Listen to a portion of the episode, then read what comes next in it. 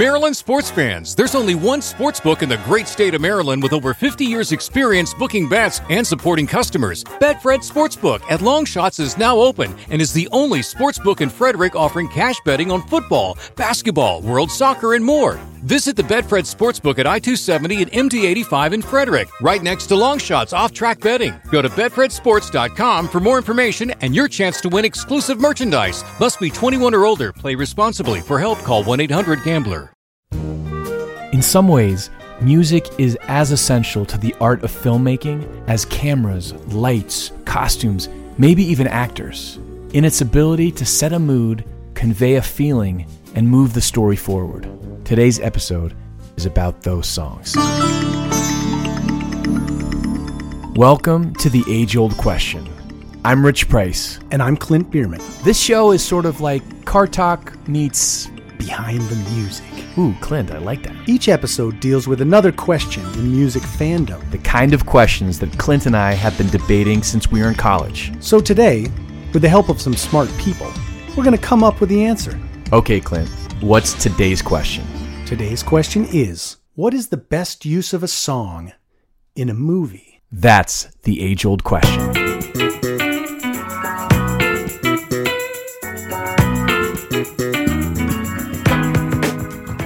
This week, we're talking about the use of songs in films. How a scene in a movie, our experience of that scene, can be inextricably linked to the song used at that particular moment. Now, before we start, we're talking about the best use of songs in films. We'll save a conversation about film scores for another episode. Great. This episode is about the songs. So I started thinking about my favorite movies and the best use of songs. And there are a few people in this world who are just absolutely incredible at finding the right song for the right scene. And my favorite of all time is Cameron Crowe.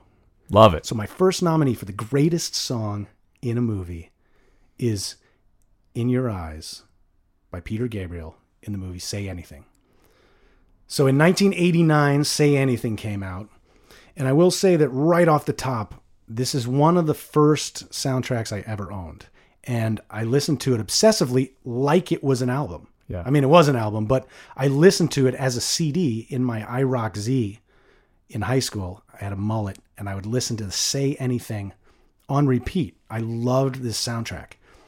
But anytime I hear the song, I see Lloyd Dobler. John Cusack standing outside her window holding the boombox over his head. This is like the most iconic image of of music in a movie that I can think of.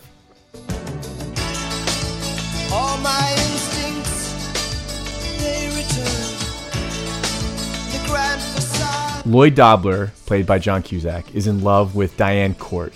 Ione Skye.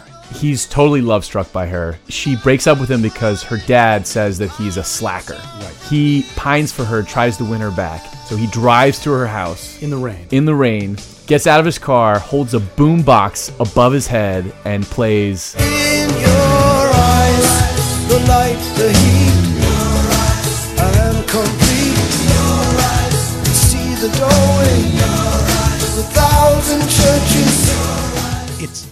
Crushing. He's kind of a average Joe and she's like this superstar valedictorian. So her dad's really just doesn't think he's right for his daughter. Yeah. And yet he's like the greatest dude in the world and he's perfect for her. This is my feeling about this song and this scene in this movie. If you're a romantic mm-hmm. and a music fan, this scene was meant for you. Exactly. It, it's perfect. And that song is so good. I mean, I didn't know the song before that movie. So here's kind of an example, at least Yeah. for me. Yeah. And this experience is different for everyone because some people you know some songs, you don't know some songs. But when you discover a song through a movie, as I did within the case of In Your Eyes, it really cannot be separated from the visual. I'm relieved that you mentioned the song because my friend Dave Levine would have killed us if we hadn't mentioned it. So good job. Good job. Good start. Great start. Keep going with Cameron Crowe. Well, one of the most iconic moments in film history, certainly for my love of film, is in the movie Almost Famous. And the tiny dancer scene is so perfect. And now that visual and that song are so married in my brain that one does not exist without the other. And here's the fascinating thing about that song is that it wasn't a hit. It's over six minutes long. It was never released as a single. It reached number 41 on the US pop chart. You're right. Because of that film, because of that scene, that song sticks in my brain as an Elton John hit. Of course, it was one of Elton John's biggest hits, right? But no, But no, it wasn't even a single. But since the movie, it has become one of the staples of his concert. It has become a cultural phenomenon because everyone knows that song now. why don't you set up the scene? What's happening in the movie? Billy Crudup, who plays Russell Hammond in the movie, has walked out of a big fight with his band. And he goes, they're in Kansas, I think, goes to a party, takes a bunch of acid, and it's that masterful scene where I'm a golden god, and he's standing on the roof. I am a golden god! just a perfect scene. And so the the night ends, he's coming down, the band shows up to pick him up, and they're in their big tour bus. Walks on the bus, they sit on the bus, and now they're all back together again. The band is back together, Penny Lane is there, Dick the manager's there. Everybody's realizing that they don't want to fight anymore. And this is like this song that brings them all back together. It's like, this is why we do it. It's like this triumphant return. And it's that moment in the movie where you get chills. And the song is perfect for that. Ladies and gentlemen, the evening is over. We hope you all enjoyed yourselves, and we'll see you all again in 1974. Good evening! Blue jean baby, LA lady,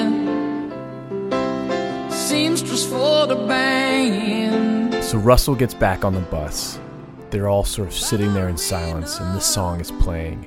And all of a sudden, one of them starts singing along. And then more people start singing along until everyone is singing along together. And it goes from this really somber mood to all of a sudden this moment of collective joy because of the music. I agree. This is one of the all time great uses of a song in film. I mean, it's a perfect moment. Jesus freaks out in the street. Handing tickets for gone. Turning back, she just laughs. The boulevard is not that bad. The thing about the song is they take out the entire pre chorus. They don't play the pre chorus. That section is not in the movie. It goes from blue jean baby into the hold me close, right? So it, it skips that whole section. And so, pretty interesting in and of itself that the director cut the song. And it's almost better. I mean, no offense, Elton, but Word she knows, the tune she hums.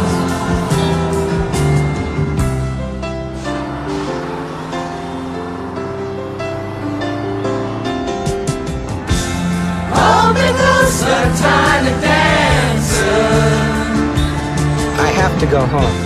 Count the headlights on the highway. You are home. Lay me down and she what do you got, Rich? Well, you mentioned Cameron Crowe as a master of finding the perfect songs for that moment in a film. I want to suggest that the Coen brothers are also masters of that. They've made some of the great American films of the past few decades, and music is always a definitive element of their storytelling. We've already talked about The Big Lebowski on this show. Oh, yeah. In episode five, Why Do People Hate the Eagles? and we've established that that film is one of the all time greats, certainly one of our favorites. Yes. Just dropped in to see what condition my condition was in. It's set to this psychedelic, dreamlike trip that the dude is having. The visuals are so weird. In one moment, Saddam Hussein is the guy in the bowling alley handing people their shoes. That's so good. The dude levitates going down the bowling alley, looking up the skirts of like show dance, showgirl dancers, right? Do you know anything about this song? I tripped on a cloud and fell eight miles high. I tore my mind on a jagged sky. I just dropped in to see what condition my condition was in. Yeah, yeah, oh yeah, what condition my condition was in. I know that it's Kenny Rogers. That's all I know about this song. It's one of my favorite songs because of this movie. Here's Right. another example of something I'd never heard. Exactly. And yet, boy, anytime that song comes on, there's nothing but Big Lebowski going on. I mean, that is Right. You mentioned these two categories of songs, right? Songs that are really well known that then become linked to, to this film, or songs that very few people knew. And we have to be clear, like, you and I are both in our mid 40s. So people 10 years older than us might be like, what are you talking about? are you that's, talking that's about?" Kenny Rogers. but, like, I'd never heard that song Right. before The Big Lebowski. right. Here's another Coen Brothers film that I absolutely love, and it's maybe their most complete marriage of film and song. Oh brother, where art thou? George Clooney, John Turturro, Tim Blake Nelson, they've escaped from a chain gang. They're still wearing shackles, and they walk into a studio as the Soggy Bottom Boys and record Man of Constant Sorrow.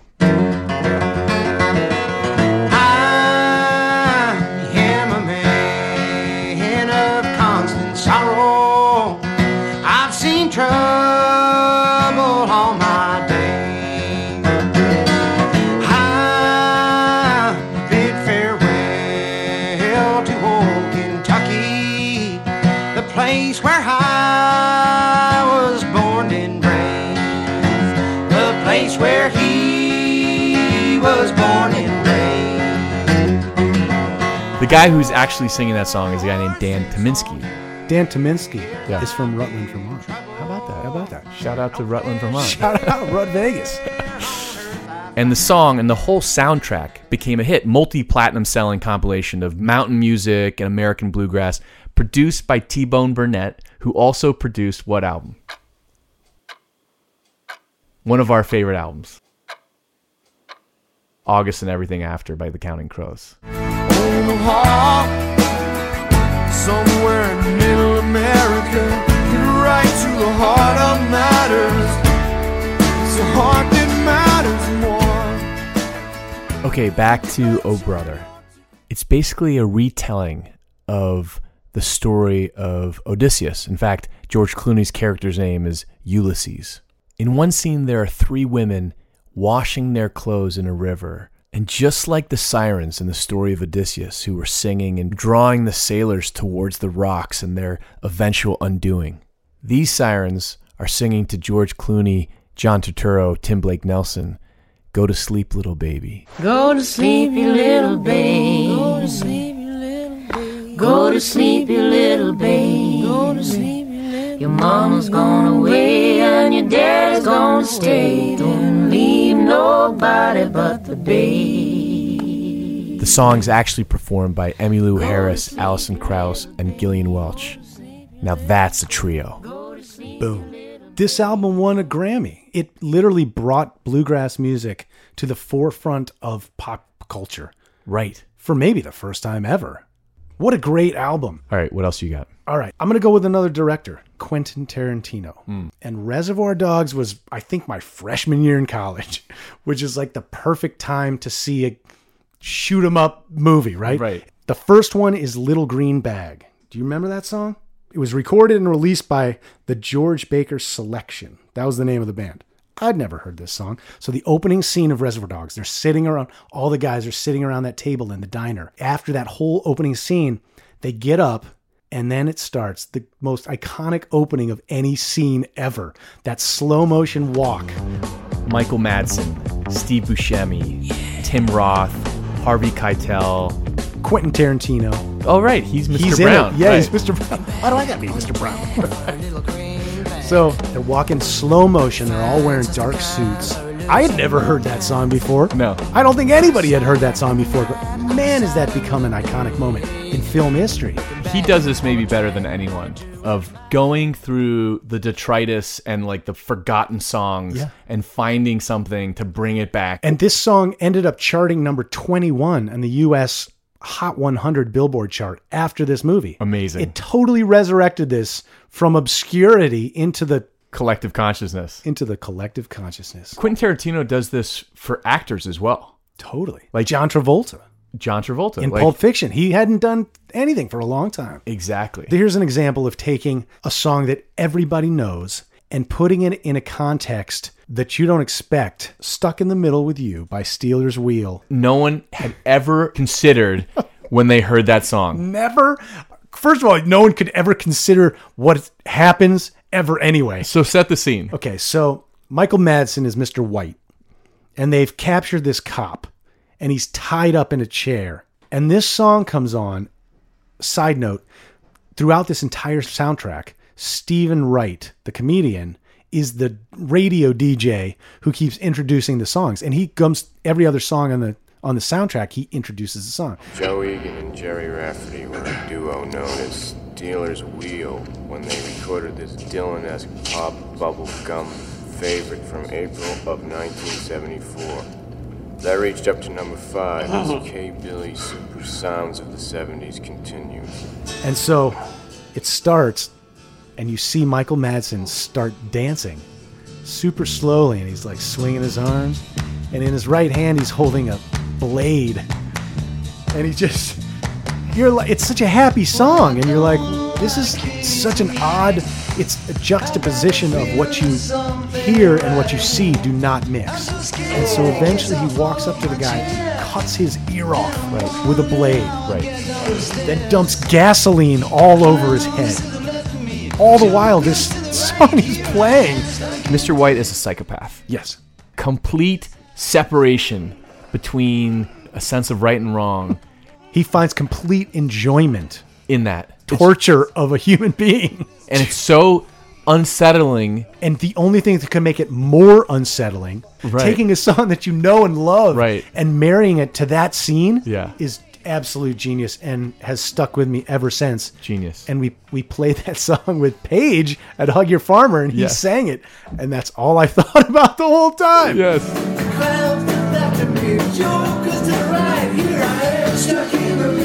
Yes. Yes. Yeah. So we talked about last week you playing Shakedown Street. Shakedown Street with Jon Fishman and Page McConnell, Right. half of the guys in Phish. That same show you played Stuck in the Middle, and Right. he sang it. Yes. Such a great song. It's so not what I expected. Yeah.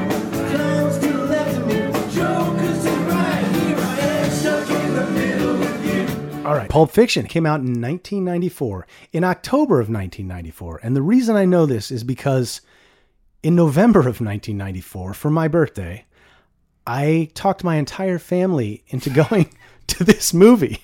I was a freshman in college and You'd heard some buzz. I heard some buzz. it was popping off. I said, Ma, Pa, let's go to the movies. My sister. We walked out of the movie and they were like, What is wrong with you? I was like, That was the greatest film of all time. all right. So, again, Quentin Tarantino, a master of music. Yeah. So, there are multiple songs in this movie that are worth mentioning. The biggest is You Never Can Tell by Chuck Berry. Mm. There's that scene when Vincent Vega, played by John Travolta, is taking Mia Wallace, who is played by Uma Thurman, out for dinner because Marcellus Wallace asked him to. And so Who's the kingpin? He's he's like the, you don't even yeah. All you see is the back of his head, right? Yeah. You never see who it is. So takes her out to Jackrabbit Slims, which is like this retro '50s diner where the waiters dress up as actors. There's this dance contest where they both get on stage. Uma Thurman, John Travolta. First of all, John Travolta is high as can be on heroin. The fake Ed Sullivan introduces them. Young lady, what is your name? Mrs. Mia Wallace. And uh, how about your fella here? Vincent Vega. All right, let's see what you can do. Take it away. You never can tell comes on. It was a teenage wedding and the old folks wished him well. Love the mademoiselle. And then they do that whole thing with their eyes where they do the two fingers around their eyes. And this has become a dance. A dance. And it's at every event, wedding. Yeah. I mean, high school day, whatever. If you're listening to this now, raise your hand if you have done this dance at some point in your life. Okay, you're all raising your hand. Everyone is. There's no way you can't. It's that iconic.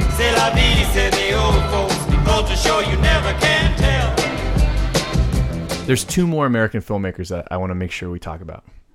The first is Paul Thomas Anderson. He's made some great films. Unbelievable. His film Boogie Nights from 1997 is incredible in its use of songs. So I'll choose the song that I remember best from that film Sister Christian by Night Ranger. I had this on my list. too. You remember that scene? oh my god. So the film is about a sweet and slightly dim porn star named Dirk Diggler, played brilliantly by Mark Wahlberg. At this point in the film, he's gone from a massive porn star, both popular and well endowed, in the peak of the 1970s to now here we are in the 80s and he's hit rock bottom. He and his faithful sidekick, Reed, again brilliantly played by John C. Reilly, are coked up and beat down. And together with a loser grifter named Todd, they go to a drug dealer's house to pass off baking soda as cocaine to sell to this guy.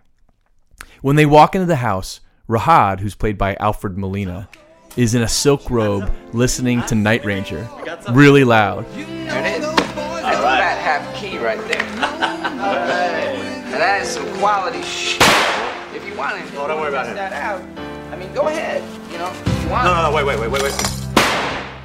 And as Dirk and Reed's coke induced paranoia grows, and Rahad's boyfriend is in the background lighting firecrackers, Todd can't stop laughing. While Dirk and Reed are like, oh my god, what's going on? Rah- Rahad starts playing Russian roulette with a handgun.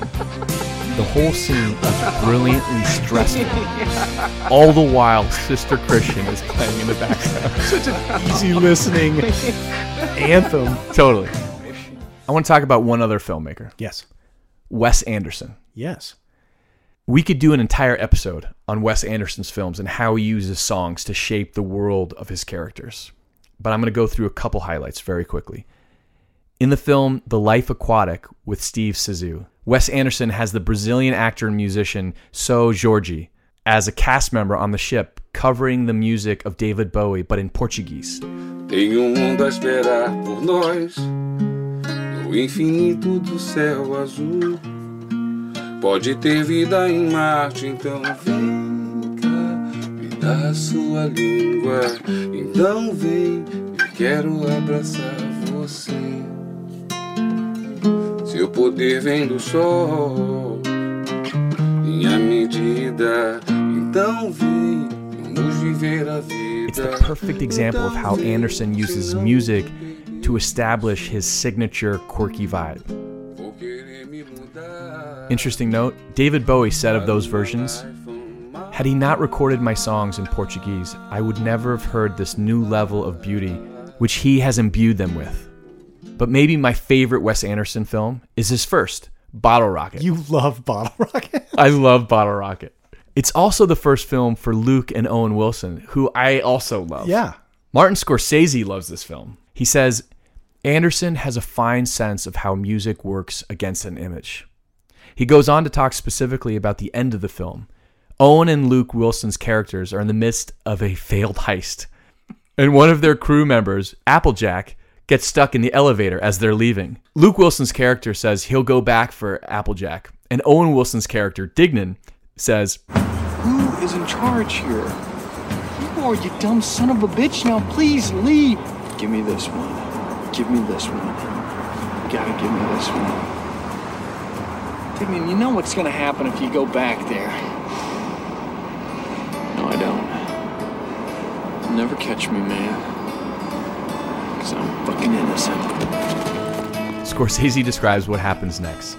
He runs off to save one of his partners in crime and gets captured by the police, over 2,000 man, by the Rolling Stones. He and the music are proclaiming who he really is. He's not innocent in the eyes of the law, but he's truly an innocent. It's a transcendent moment in film. Wow. That's high praise. That's high praise coming from another guy who does music really well. Clint, there's a film for me that is entirely linked to a main song. It's cheating a little because it's an original song that could be considered part of the score, but the song actually charted and reached number one, so I'm including it. It's from the film Chariots of Fire. Remember that film? Oh, yeah. It came out in 1981, and it's an historical British drama set in the period between 1919, right after the First World War, and 1924, focusing on a group of British athletes and their journey to the 1924 Olympic Games in Paris. The two main characters are Harold Abrahams, an English Jew who's motivated by the deep prejudice that he experiences in his life, especially at the hands of the master at the college at Cambridge, played ominously by John Gielgud. The second main character is Eric Liddell. He's a devout Scottish missionary who runs for the glory of God first and country second. It's a great film. I love it. I just watched it with my kids. They loved it. But one thing that's interesting about the music is that the composer, Vangelis, wrote music that's electronic and synthesizer based. In other words, a period piece with music that was totally modern, but it totally works. In fact, Vangelis won an Oscar for the music, and the song charted, went to number one in the US Billboard charts. The song has become synonymous with running, heroic athleticism, right? Totally. As these runners are running in Slow slow, motion, motion, yeah. on the beach. Another note on Chariots of Fire.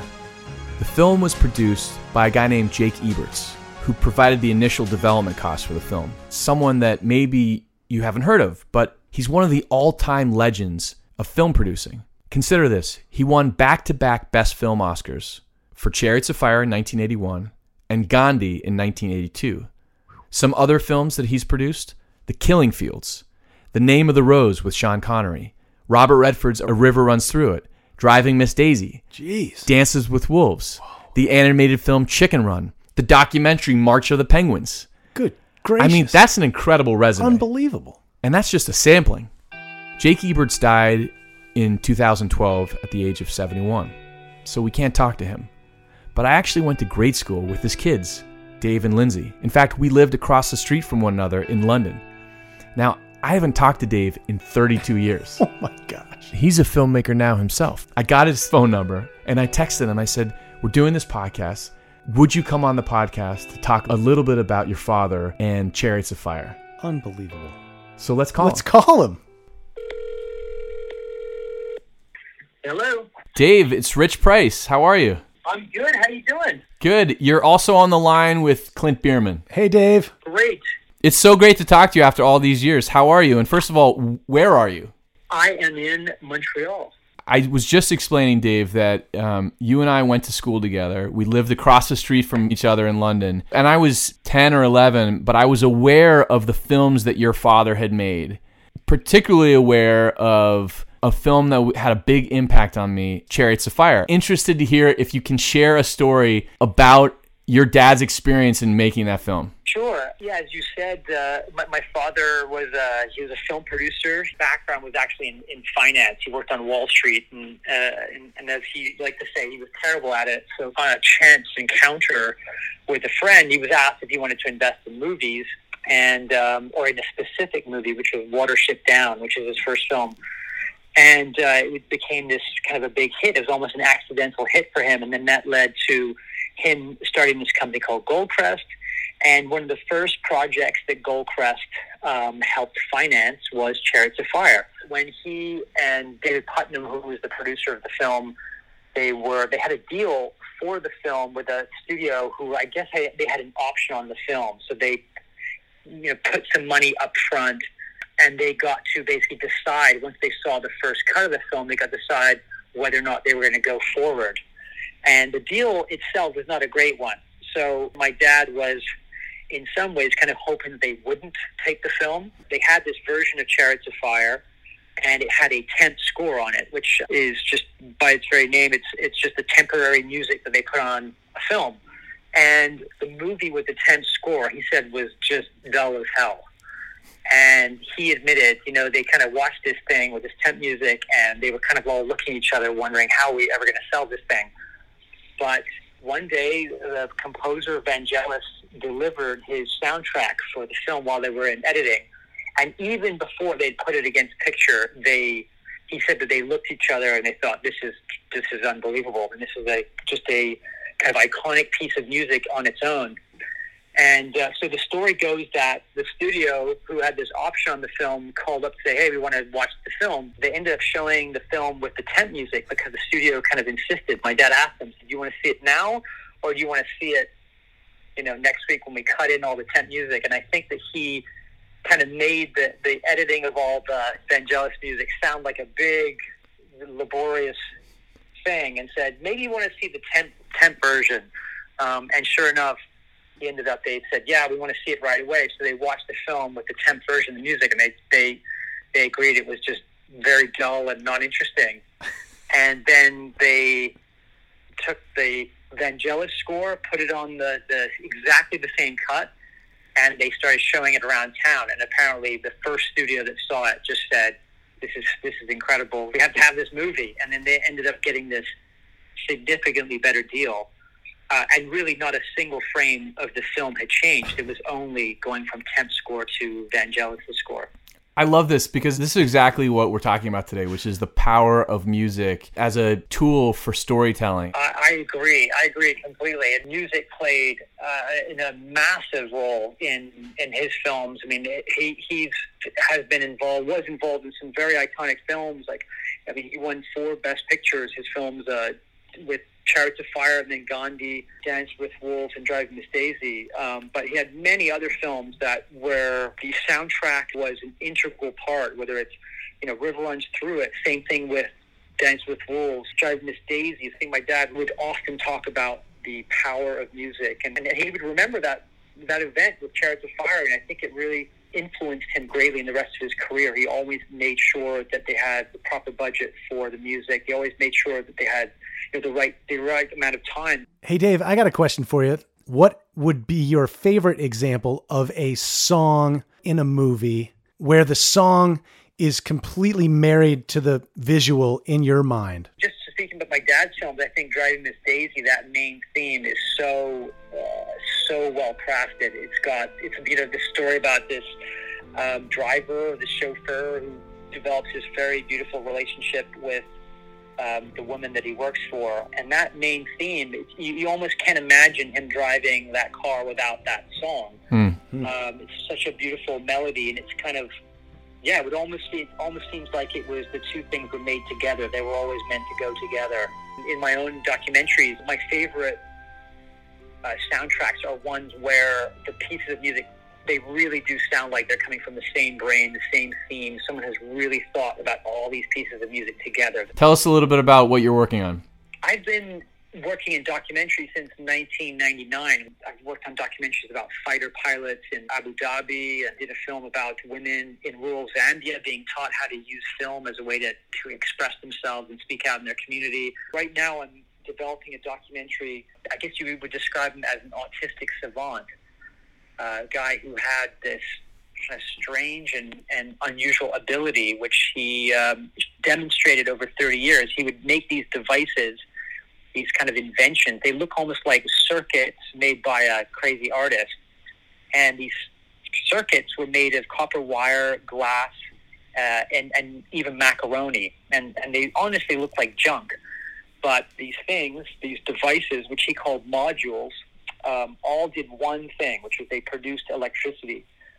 And nobody in this guy's entire lifetime, he was making these things for 40 years, no scientist, technician, or engineer could ever explain how these things produce power. The smallest one produced only one volt of electricity, uh, but the largest one, he claimed, powered his whole home. And I saw many demonstrations of this guy and, um, and got to see these things and hold them in my hands. And a family friend who used to work for NASA did some tests on one of the modules, and, and he said, "Look, I, I don't know how these things work, but I can tell you that there's no batteries or any kind of trickery. But when you ask this guy Daniel how these things work, he can never give you a technical explanation. He, he could only say that."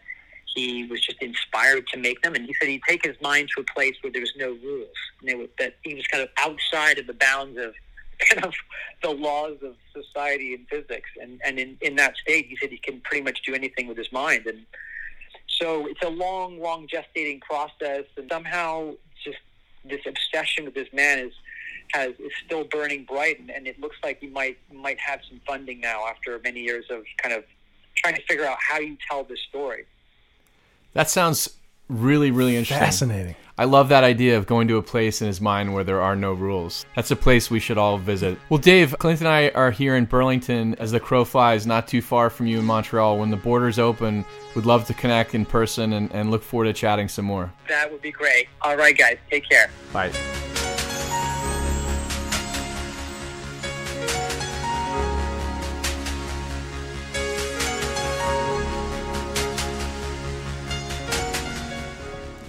Clint, how about some honorary mentions? Okay. Any chance you and I get to talk about Huey Lewis and the News, we, we take, right? Love. How about The Power of Love from Back to the Future? It's one of the best. Two of my favorite things, actually. Back to the Future is one of my all time favorite films. Anytime I stumble across this when I'm like channel surfing Yeah. and I see it, I watch it. The rest of it. And Power of Love, inextricable from that film. Written for the film, right? I don't know. I Was it? think Huey Lewis watched a cut of it and wrote the music. But it's, remember, it's the opening scene where Yeah. he wakes up. Are you telling me that it's 825? Precisely. Damn. I'm late for school. and he's all late and he gets on a skateboard and he starts riding on the back of cars. Yeah. Oh, it's incredible.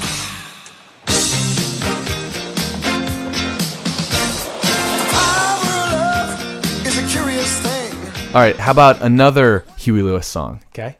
This time in the film American Psycho. Oh yeah. Christian Bale. He invites this guy, Paul Allen, played by Jared Leto, over to his apartment, and he provides a cogent analysis of the music of Huey Lewis and the News, something the writer Bret Easton Ellis calls a kind of pompous, pseudo intellectual term paper review, just as he's getting ready to take an axe to this unsuspecting guy. it's brilliant and scary, and there could not be a better song. You like Huey Lewis and the News? They're okay. Their early work was a little too new wave for my taste. But when sports came out in 83, I think they really came into their own, commercially and artistically. The whole album has a clear, crisp sound and a new sheen of consummate professionalism that really gives the songs a big boost. He's been compared to Elvis Costello, but I think Huey has a far more bitter, cynical sense of humor. Hey, Albert, uh, Yes, Allen? why are there copies of the style section all over the place? Do you, you have a dog? A little chow or something? No, Allen. Is that a raincoat? Yes, it is. In 87, Huey released this, Fore, their most accomplished album. I think their undisputed masterpiece is Hip to Be Square.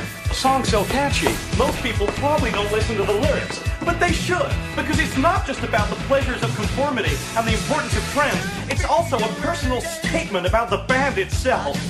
Hey, Paul! Huey. And because you and I also love Weird Al, Yes. I want to also mention that Weird Al and Huey Lewis made a shot for shot parody of this scene for Funny or Die, where Huey Lewis is the Christian Bale character Telling about Huey Lewis. talking about American Psycho. Oh, oh, whoa. It's like very meta. Meta. Do you like American Psycho? It's okay. Although originally polarizing to audiences and critics alike, it developed a much deserved cult following when released on digital video disc or DVD. There it found a second life and really came into its own commercially and artistically. All right. What else you got? Uh, well, I want to talk about love scenes for a second. Mm. So there are a couple, Mm. couple songs that are just totally intertwined in my brain with the love scene that it came from. Great. Number one, "These Arms of Mine," Otis Redding, in Roadhouse. These arms are mine. They are lonely. That song, one of my all time favorite songs. Same. Patrick Swayze and Kelly Lynch in the barn, going to town to this song. And this was Roadhouse has become maybe the most played ever movie on cable TV. I don't know if that's a fact, but my God, it's on all the time, or it used to be when I was watching TV. Second one, Yeah. Take My Breath Away oh. in Top Gun. Remember that scene where they're like kissing? And another funny story, I went to see that with my parents as well. I'm like 12, 13 years old, and Tom Cruise and Kelly McGillis start making out, tongues licking each other, all dinosaur and That film came Yeah. out when I was 10, and I it was- blew my mind. 10? Okay, I was 12. Yeah, that's- that's right when you don't want to see that with your parents. The scene is Tom Cruise is, is pissed. He's been embarrassed by Kelly McGillis, who's his civilian instructor. Lieutenant!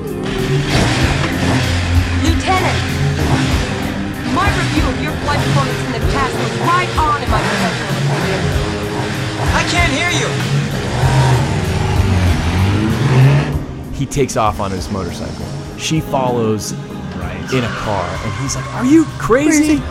Jesus Christ! And you think I'm reckless? When I fly, I'll have you know that my crew and my plane come first. Well, I'm going to finish my sentence, Lieutenant. My review of your flight performance was right on. Is that right? That is right.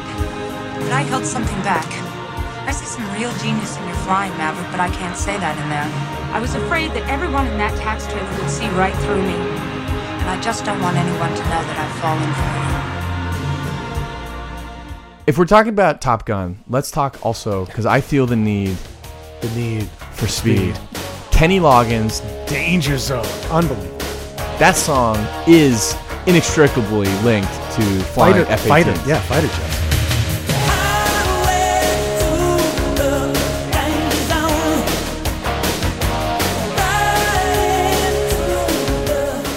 If we're talking Kenny Loggins, Yeah. how about Footloose? Footloose.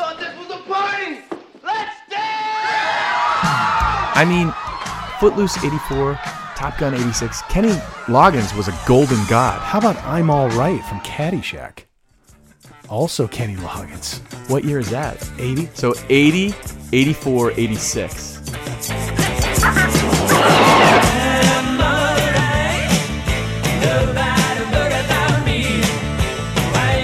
Golden God. And that's got that Journey song too. So what? So let's dance. Yeah. Any way you want it, that's the way. That's a great moment. So what? So what? So let's dance. How about Lindsey Buckingham's Holiday Road from Vacation? Oh God, I love Remember that song? Yeah. Chevy Chase is driving along, his family's sleeping. All of a sudden, Christie Brinkley in a red Ferrari. Oh yeah.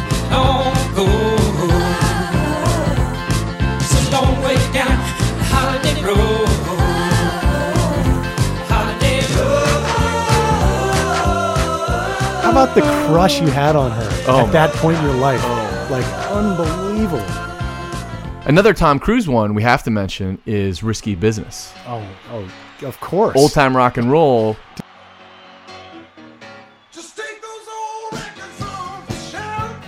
He slides across in his socks and his tidy whities.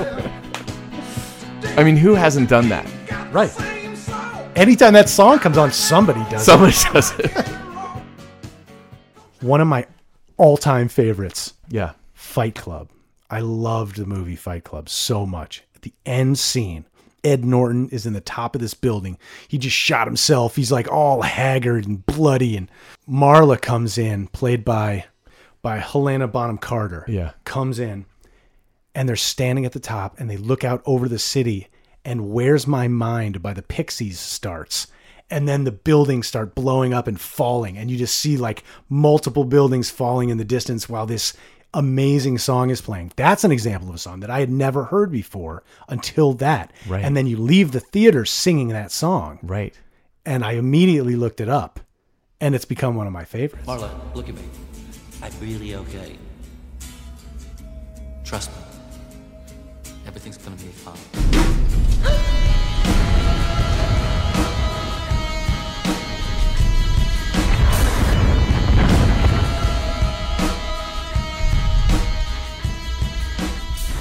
You met me at a very strange time in my life.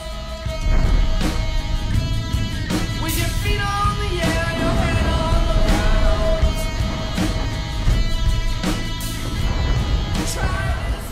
Here's another one.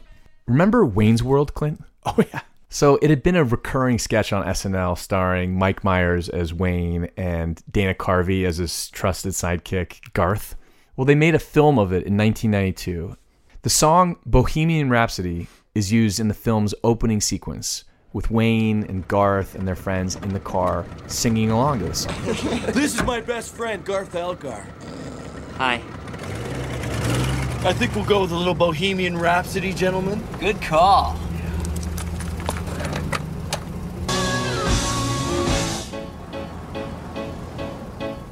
I see a little silhouette of a man. Scaramouche, Scaramouche, will you do the fandango? Thunderbolts and lightning, very, very frightening. me. Galileo, Galileo.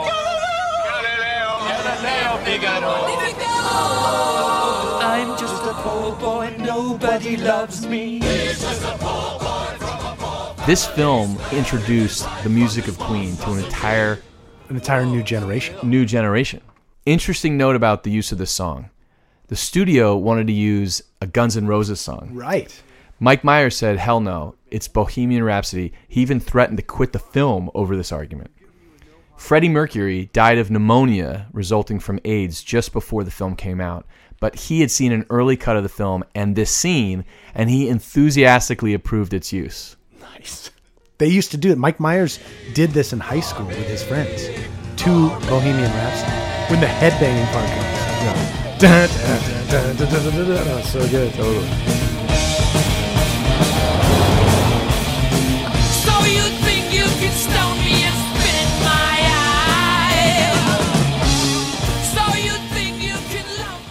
Remember Ferris Bueller's Day Off? Oh. Oh man, there's a song in that that no one ever heard before this movie.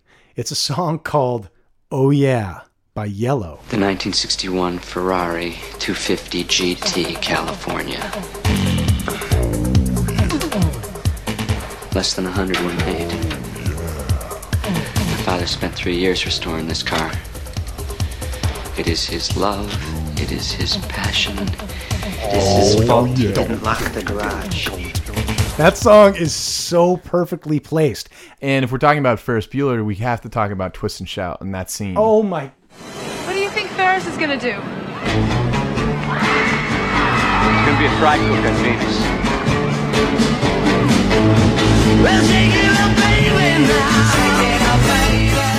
That changed my life. That scene changed absolutely was obsessed with that song after that. Yeah. Obsessed. There's an awesome dance scene in that too. You know who we should call, Clint? Who?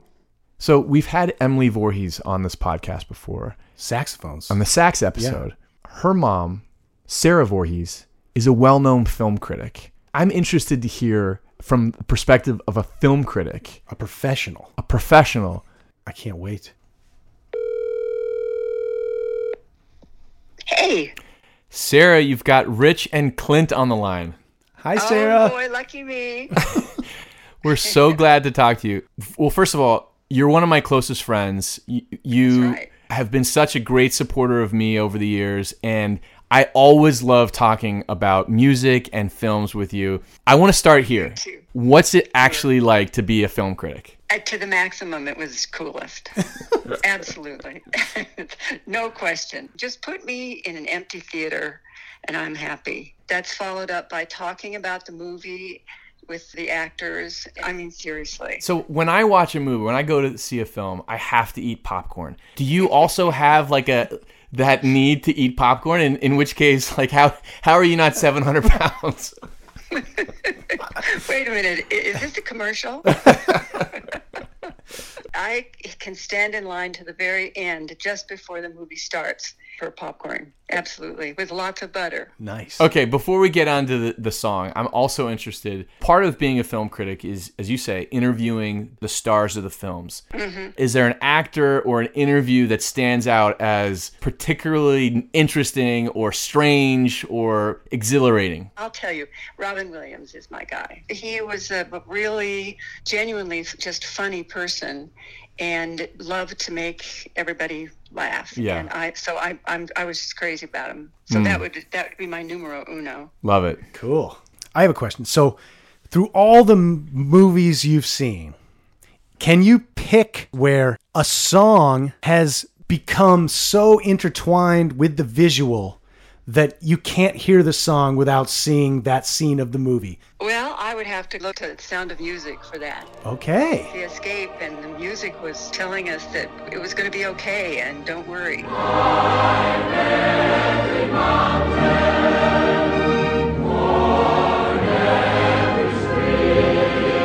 And and by the way, I know this. You had your bridesmaids wearing lederhosens and, and smocks from Sound of Music. Is this right? Is this just a rumor? It's the truth. it's the absolute truth. Okay.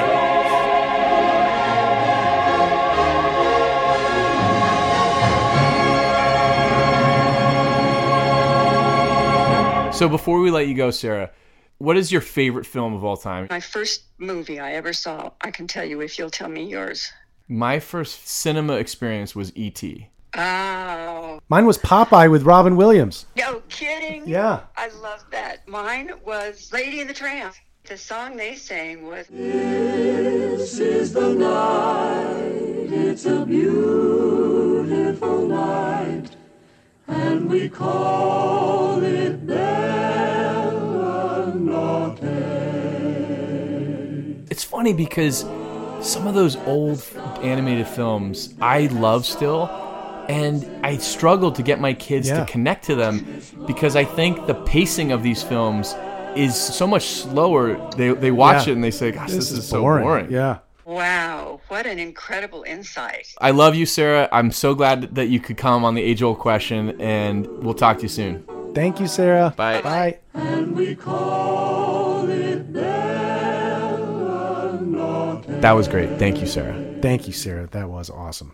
You mentioned earlier that in some ways, some of these soundtracks were actually albums. hmm And you don't remember the song on the original album it came out on. Right. You just remember it on the soundtrack. Let's talk about a couple examples. So the single soundtrack from Cameron Crowe's movie Singles was like right at the beginning of grunge, right when you and I were in middle to late high school, Yeah. which is just the wheelhouse for music. And it had Pearl Jam, it had Soundgarden, Chris Cornell, Screaming Trees, like all these grunge bands. It really brought this music to the forefront of pop culture in a way. I mean, Nirvana had been happening, Pearl Jam had been happening, and then all of a sudden you have this like greatest hits album of Seattle just happens to be the soundtrack of a movie. He was at the inception of these eras in music, right? Like when he was a young guy, and you know, the film Almost Famous is based on his experience, right? Right. So he was a young guy as a writer on assignment for Rolling Stone. He's touring with Led Zeppelin. He's touring with the Allman Brothers. The Allman Brothers. He's touring with the Eagles. Yes. Like he's living through that period. And then, as you say, like a lot of us, me included, became aware of the grunge scene because he was living through the inception of that scene. I loved that album. What's a highlight from that soundtrack? Crown of Thorns by Mother Love Bone became my favorite song junior and senior year of high school. And. Mother Love Bone was like half Pearl Jam, half Soundgarden. Is that right? the lead singer was Andy Wood, who died of a heroin overdose before anyone got really famous. But he was like the king of the scene. He was Right. like the voice. Right. And they all say, talk about him now as Right. like he was the best among us. Right, in reverence. Yeah.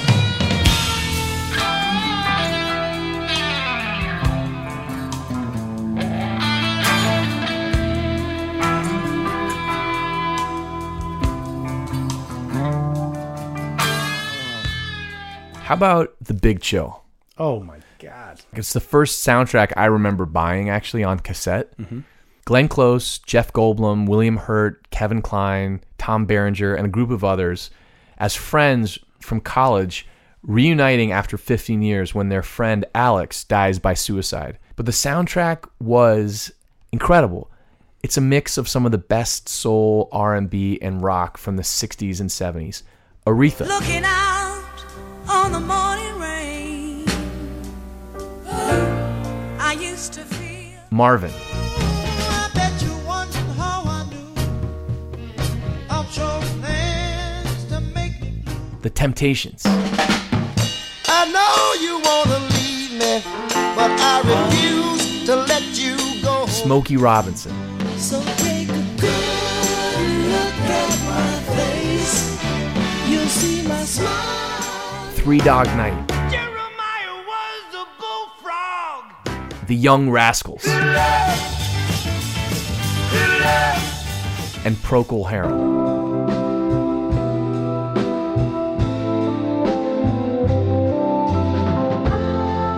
The film soundtrack itself was a top 20 hit in the US Billboard charts. Whiter Shade of Pale is top five songs of all time from that soundtrack. I didn't know the song before that. Discovered it on that soundtrack. I listened to it every month since I was 15 years old. I want to take a moment to say that you and I have a song on the Shrek 2 soundtrack. Yes, we do. And that song changed my life. And the fact that that song ended up on the Shrek 2 soundtrack is really special for me. But the fact that I wrote that song with you, for me, that started a lifetime collaboration. Literally. That Yeah. has changed my life Yeah. and continues to change my life. Agreed. So the song is I'm on my way. And I remember sitting in Carbondale, Colorado at Sam Elmore's house New Year's Eve. Yes. And we're all sitting around a couch and we had been tinkering with it Yes. that week. You had come to visit in Boulder. Yeah. And I remember playing the chorus just over and over again and getting the chords for the verse. I recorded it in my flip phone onto my voicemail. Yeah. So recorded it. And before I shut the phone, I was like, that's the one. And that song has had a life of its It was on a you know multi-platinum soundtrack Yeah. along with Counting Crows and Beck and other guys. a bunch of other Oh, cool Funky Town. Another soundtrack that I want to mention is a film that I was just a part of called The Independence. Big time. Written and directed by my bandmate Greg Naughton, the film is loosely based on our experience as a band. Music is such an important part of the storytelling. I'm blown away by Greg for having made that film. It's incredible. I'm really proud of how he weaved together the music to tell a really interesting compelling story. He did an amazing job. And it's currently available to stream on major platforms. yeah, wherever you watch Wherever your movies. Wherever you want to see a movie, it's there. The Independence. The point is, you don't stop the music. You do what you gotta do so you can keep making music. Weekends, nights, whatever.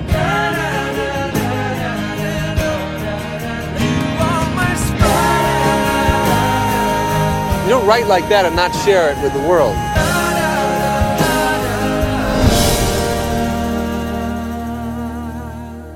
Another John Cusack movie. Mm. High Fidelity. Love it. High Fidelity is a hilarious movie, and it just deals with it deals with a record store and mixtapes, and it's all about music, and it's maybe Jack Black's finest performance. John Cusack crushes it. The thing about this is that it's it's all deep cuts, Except except Uh, we're on the verge of being called uh, Kathleen Turner Overdrive. However, this evening we will be Barry Jive and the Uptown Five.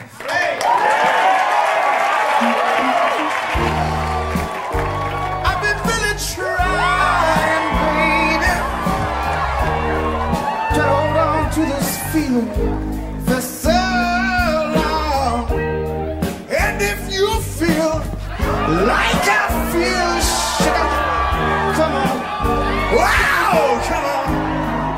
Jack Black. It's He does. He does like the Tenacious D meets Marvin Gaye. Totally. I'm really glad you brought this up, Clint, because the first dance at my wedding was "I Believe When I Fall in Love" by Stevie Wonder. Wow. And my bandmate Greg Naughton sang it, but I fell in love with this song through this film. and it's the outro credits, right? And I didn't know this Stevie Wonder song No. until this movie. Yeah. But you know it's Stevie Wonder because it's Stevie Wonder. Yeah. And you can sing it the first time you hear it. I walked out of that film being like, "That's the most incredible song that I've never heard." Ex- Boy, you just summed it up. The most incredible song you've never heard. That's what these amazing music supervisor and directors do. Yes. They find the most amazing song you've never heard and then make you see it in your head in that scene for the rest of your life. I believe when I fall in love with you, it will be forever. When I fall in love with you, it will be forever. I believe when I fall in love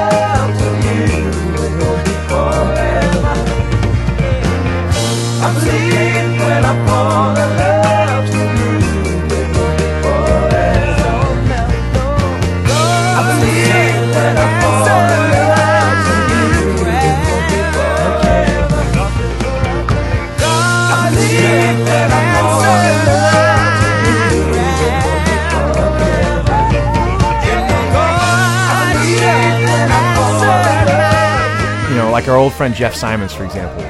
He he would be like, You guys didn't know that song? Yeah, of course, of course. And we didn't, in part because of our age. So I'm so grateful to that song for making me listen to Stevie Wonder. And then as a result of that, I went on a deep dive in all those records. Right. Funny, all through a movie. Come on,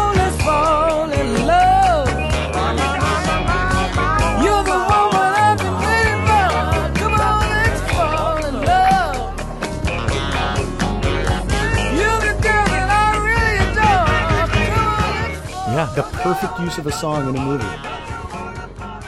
Wait, did we do it? I think we did. Did we do it? I think we really right. did. I'm very psyched. Amazing. Well, we hope you had as much fun as we did. And we hope you'll join us next time when we answer another age old question.